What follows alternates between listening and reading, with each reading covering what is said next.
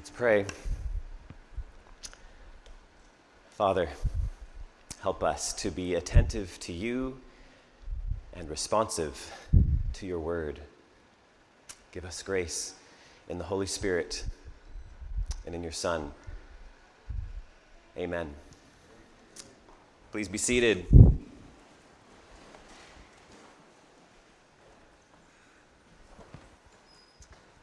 If you've read through The Looking Glass, you might remember this scene when Alice meets Tweedledee and Tweedledum under a tree. And they start talking about what Alice is thinking about. And at one point, Tweedledum says, I know what you're thinking about, but it isn't so. No how. And then Tweedledee chimes in and says, Contrariwise, if it was so, it might be. And if it were so, it would be. But as it isn't, it ain't. That's logic. logic. The study of correct reasoning and good arguments. I studied logic when I did my undergrad in philosophy, it was part of my degree. Surprisingly, though, I don't remember anybody referencing the specialized logic of Tweedledee and Tweedledum. I did enjoy logic, though. I, I took informal logic, critical reasoning, symbolic logic was actually where I got my best marks in. Yeah, and I just love, I love good logical reasoning, a good philosophy book that talks about things of significance. Did you notice Paul's logic in our Romans reading this morning? So we're going to be looking at Romans chapter 8, verses 39 all the way to the end of the chapter. So, yes, we're going to be finishing our series on Romans this morning. I, I didn't hit another raccoon or anything else, so we're going, uh, going for it today. But if you want to continue in Romans, this series is coming to an end. But if you want to look into a book study, one of the possibilities, Kyle Gibbs is doing a book study on reading Romans through Eastern eyes. And he was telling me about it. it sounds super fascinating. So get in touch with him if you want to keep going in Romans. Paul wrote, though, in Romans 8, verse 31, one of the most famous passages in the Bible If God is for us, who can be against us? In giving this question, Paul is helping the Christians, the Roman Christians, to start to think logically about God based on what he has done in his Son. Not just an abstract idea about God, but something he has done in history and the meaning of that event. That's what Paul is helping the Roman Christians to do when he offers all these questions. Now, when he says who, you're going to notice who includes both personal and impersonal forces even right here off the bat. But who can be against us?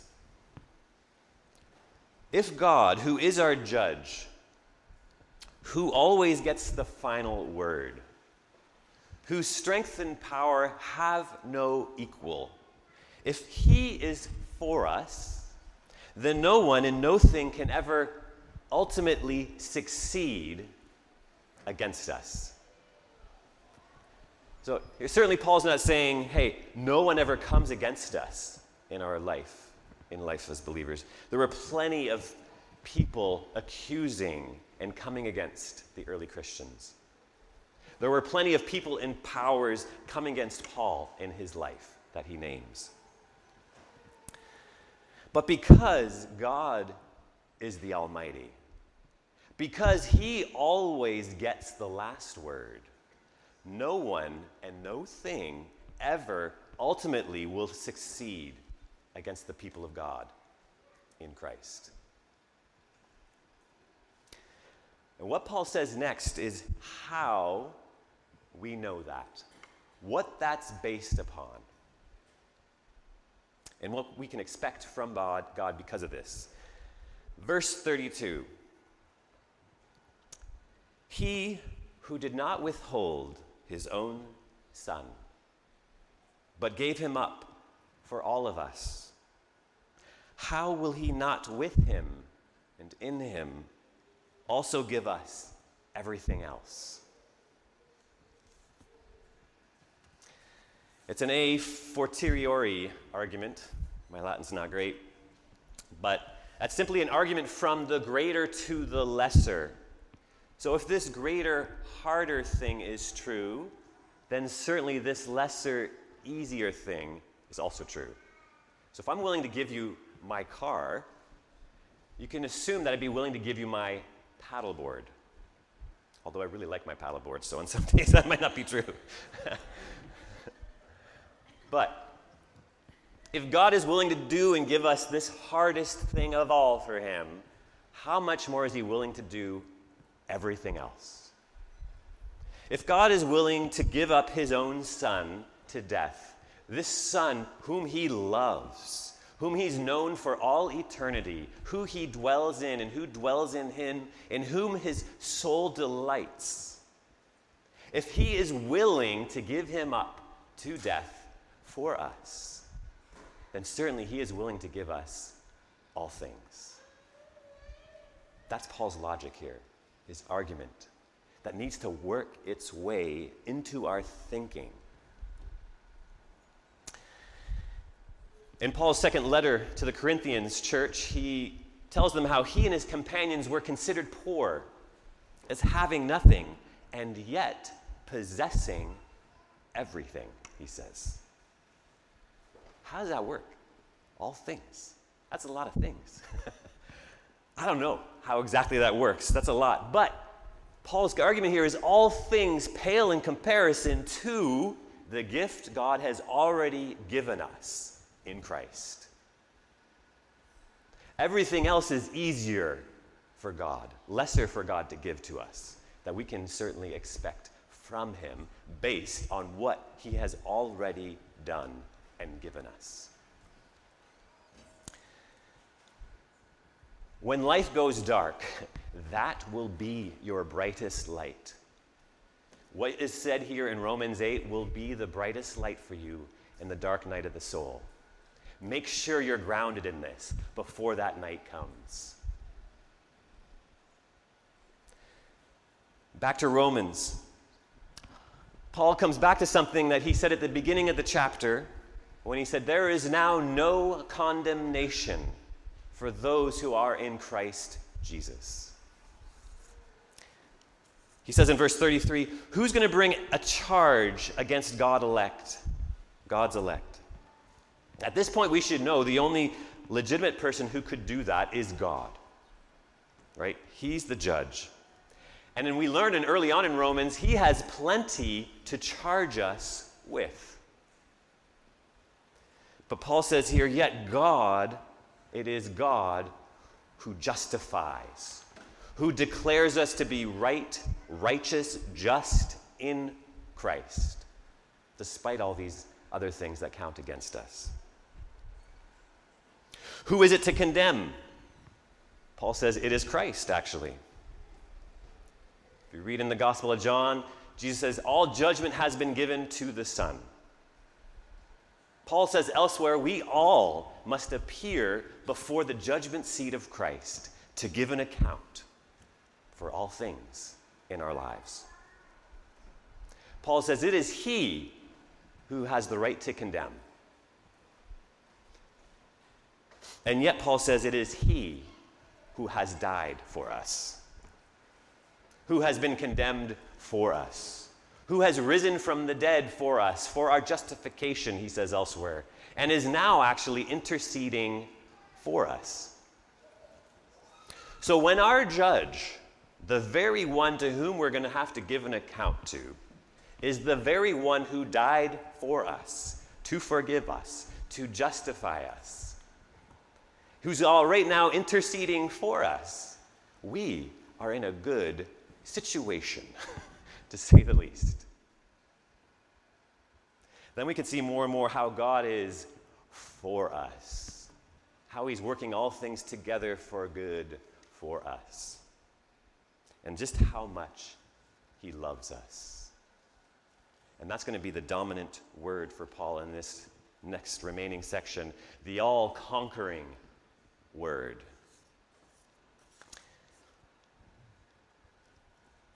The last section here is in Hebrew chiastic structure, where the first is related to the last, and the second is related to the second last. And the culmination comes actually in the middle in this structure. So it's A, B, C, B, A. So the first A is a question. Paul says, Who will separate us from the love of Christ? The last day is the answer nothing will separate us from the love of God in Christ. The first B is a list of things that would appear to separate us from the love of Christ affliction, distress, persecution, famine, nakedness, peril, sword, all things Christians have and continue to experience. And if we imagine anything else in all of creation that's not listed there, that would separate us from the love of God, we would think. Anything in life or death, angels, fallen angels, presumably, oppressive rulers, anything present, any powers as high as you can go and as low as you can go, that is meant to be covered by the second list, the second B. And then right in the middle, in the C, we have the crux of the chiastic structure. Verse 37 No. In all these things, in even all these things, we are more than victorious. We are more than conquerors. Not through our own strength or wit or courage or impressive abilities, but, Paul says, through Him who loves us. We're more than conquerors in all these things because these things aren't just eventually overcome and defeated by the love of God. More than that, somehow, as we said last week, they are eventually turned into something good, worked together for something good for us. Knowing these things have given the people of God incredible confidence and hope in the most dire of situations. And to those who don't share our Christian faith, or even faith at all, religious faith at all, this can be quite compelling and has been for people. For others, it can, can appear quite unreasonable, irrational, illogical. I don't think it is. I think it's very logical, in fact. But that's what it appears to people, and understandably so, if you don't know the basis for it. In 1971, there was an essay sharing symposium called Theology and Falsification. These are philosophers, not poets. and the first contribution was by the British philosopher Antony Flew. He taught at Oxford for a time. And at this time, well, for the majority of his life, he was a staunch atheist. And in his paper, he offered what was called the parable of the invisible gardener. And this was to expose how believers continue to believe in something despite there being evidence or even when there's evidence that counts against it. This is what his perspective. And this is a lot of people's perspective. And in many cases, it might be true. What is interesting, though, is eventually, near the end of his life, the evidence for an invisible creator changed his mind. he became a deist. Uh, and he was admitting to, to being drawn to the writings of, of N.T. Wright. But not at this point. So he offers this parable. And in response to this parable, another was given called the parable of the partisan. And this was offered by the English philosopher Basil Mitchell, who also taught at Oxford, but he was arguing in favor of believers and, and to offer a way to understand how believers affirm their faith and why they do this despite appearances to the opposite. So it's called the parable of the partisan, or also the parable of the mysterious stranger. And here it is. In a time of war, in an occupied country, a member of the resistance meets one night a stranger. They spend the evening in conversation. The stranger tells the partisan, if you're not sure, clear on the meaning of that, that's just uh, typically an ordinary person who's not a soldier but who trains with others to fight against an occupying power. The stranger tells the partisan that he himself is a member of the resistance. Indeed, that actually he is in command of it. And urges the partisan to trust him no matter what happens, no matter how things look. Well, the partisan becomes utterly convinced through this conversation of the stranger's sincerity and trustworthiness and decides to trust him. They never meet again in these conditions of intimacy. But sometimes the stranger is seen helping the members of the resistance. And the partisan is grateful and he turns to his friends and he says, See, he's on our side. And then sometimes the stranger is seen in the uniform of the enemy, handing over patriots to the enemy. On these occasions, the, the friends murmur against him, but the partisan still says, No, I know it doesn't look good, but he is still on our side. Trust me. We don't understand fully what's going on here. That the stranger is not trying to deceive them. Sometimes he asks the stranger for help and he gets it, and he's thankful, and sometimes he asks and he doesn't get the help that he's asked for, and he says, The stranger must know best. There must be a reason I don't know about. As you imagine, if this keeps going on, the friends come to a point and they say, Well, when is it going to be a point when you say you were wrong? And this guy is not on your side. And yet the partisan, despite all things, continues to affirm his faith in the stranger. Now, we could unpack this parable and talk about this for a while, uh, but let's reimagine this parable with Paul as the partisan and Jesus as the mysterious stranger. And their significant meeting in the night was when Paul encountered Jesus on the road to Damascus, and his eyes were opened suddenly to the Son of God who loved him, who gave himself for him, who was for him, obviously, who, who Paul came to know as the true liberator of every oppression and the rightful Lord and leader of all. And we read sometimes in Paul's adventures, right? Sometimes he received healing, miraculous deliverance from situations. Other times he was led into intense suffering, persecution. But no matter what the circumstances, no matter how good or terrible, Paul was still convinced that God was on his side. Or rather, that God brought Paul onto his side. That God was for Paul, right? That God was giving Paul all things, even in Christ, and that somehow he's working all things together for good. This was Paul's conviction. And why? Why did Paul think this way? What was the crux what was it that he learned from his encounters and revelations of Jesus? It was this God, his son not sparing. God, who did not withhold his son, but did the unthinkable and gave him over to death for our sake. That can, that can, we hear that so many times, it's maybe not fresh and as potent as it needs to be, but it came powerfully to me one time over a decade ago. When Cole, our oldest son, who, who's not here this morning, he's playing bass in a friend's band at another church this morning. But this was a time when Cole was a year and a half, and we were camping on an island.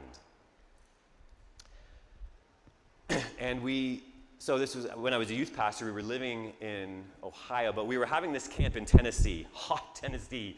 It was hotter than this, very humid, sweating more than you're sweating now. And we were camping, and it was the middle of the night, And in the middle of the night, Cole got croup for the first time. And I didn't know. At this point, I hadn't had any, medical training. But all you hear is this loud barking, if you know what this is. It's when the upper airway swells, starts to swell shut, and they struggle to breathe. And so they have this uh, uh, terrible sound. It sounds like a seal. And you might want to laugh when you hear it there, but it's terrible when it's coming from your one and a half year old in the middle of the night on an island. And you have to get out from there by a boat.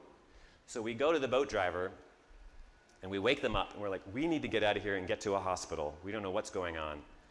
And so they get up and they go with us and we start taking the boat through the islands. And the boat driver gets lost. And Cole's croup gets worse and worse. And he's in my arms. I'm thinking, he could die. And it was an unthinkable thought. Um, I couldn't imagine, but I thought this could be it. This could be Cole's death. He's a year and a half old, and we're, we can't get to the land. Well, you know he did. we eventually, after I think, what was it, an hour, hour and a half, Anna, when we finally got to the mainland, and then it was still another half hour drive or something to the hospital. We got him breathing treatment and he was okay. But it made me think, I, I started to reflect on I can't imagine a situation where I would intentionally give my son over to death for somebody else. I can't imagine a love I would need to have for someone to do that, even believing in the resurrection. I, I just can't imagine doing that myself. And that's when that truth came home. Our God did that. Not because he hated his son, this is the son he loves, he delights in, and he gave him over to death for us. That was impressed upon me and sealed in my heart from that day forward. And I'll never forget that. I have come to a new understanding of why Paul would say, Of course, God is for us. No darkness, no difficulty in all creation, not a pandemic, not the polarization that's going on, not any racism or riots, not a post Roe world, not any trauma or mental health in our own life going on will ever be able to separate us from this love of God. If you hear anything this morning, my prayer is that you would learn to let the logic of Jesus Christ become the logic of your life. If God did not withhold his own Son, if he gave him up for us all, we know he is for us. We know he will give us all things. We know He will work all things together for good. We know nothing will separate us from this love. Let the logic of Jesus become the logic of your life. May it be so. Amen.